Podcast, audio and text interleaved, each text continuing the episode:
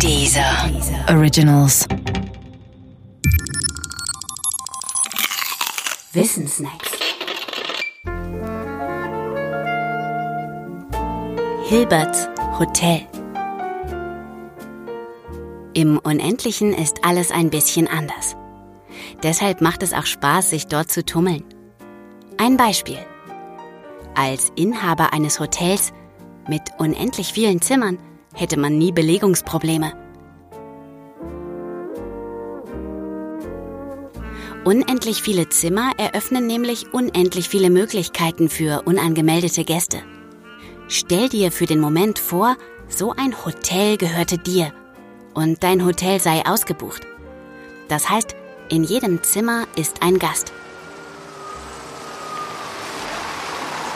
Ein Bus kommt überraschend vorgefahren mit 50 möglichen Gästen. Auf die Frage des Fahrers, na, noch Zimmer frei? antwortest du gelassen mit Natürlich. Wie das geht? Nun, du bittest einfach den Gast aus Zimmer 1 umzuziehen in Zimmer 51. Den aus Zimmer 2 umzuziehen in Zimmer 52. Den aus Zimmer 3 umzuziehen in Zimmer 53 und so fort. Danach sind die Zimmer mit den Nummern 1 bis 50 frei und du kannst die 59 Gäste aufnehmen. Sollte ein weiterer unangemeldeter Bus vorfahren, machst du das Ganze einfach nochmal. Das Komische daran? Eigentlich bist du immer ausgebucht, aber du kannst trotzdem ständig neue Gäste aufnehmen. Das ist aber noch nicht das Ende. Stell dir wieder vor, du seist ausgebucht. Jetzt kommt ein Bus mit unendlich vielen unangemeldeten Gästen vorgefahren. Die sind für dich auch kein Problem. Wie das geht?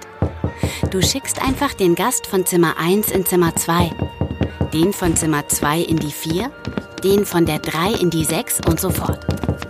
Nach der Umzieherei sind alle alten Gäste wieder untergebracht und zwar in Zimmern mit geraden Nummern.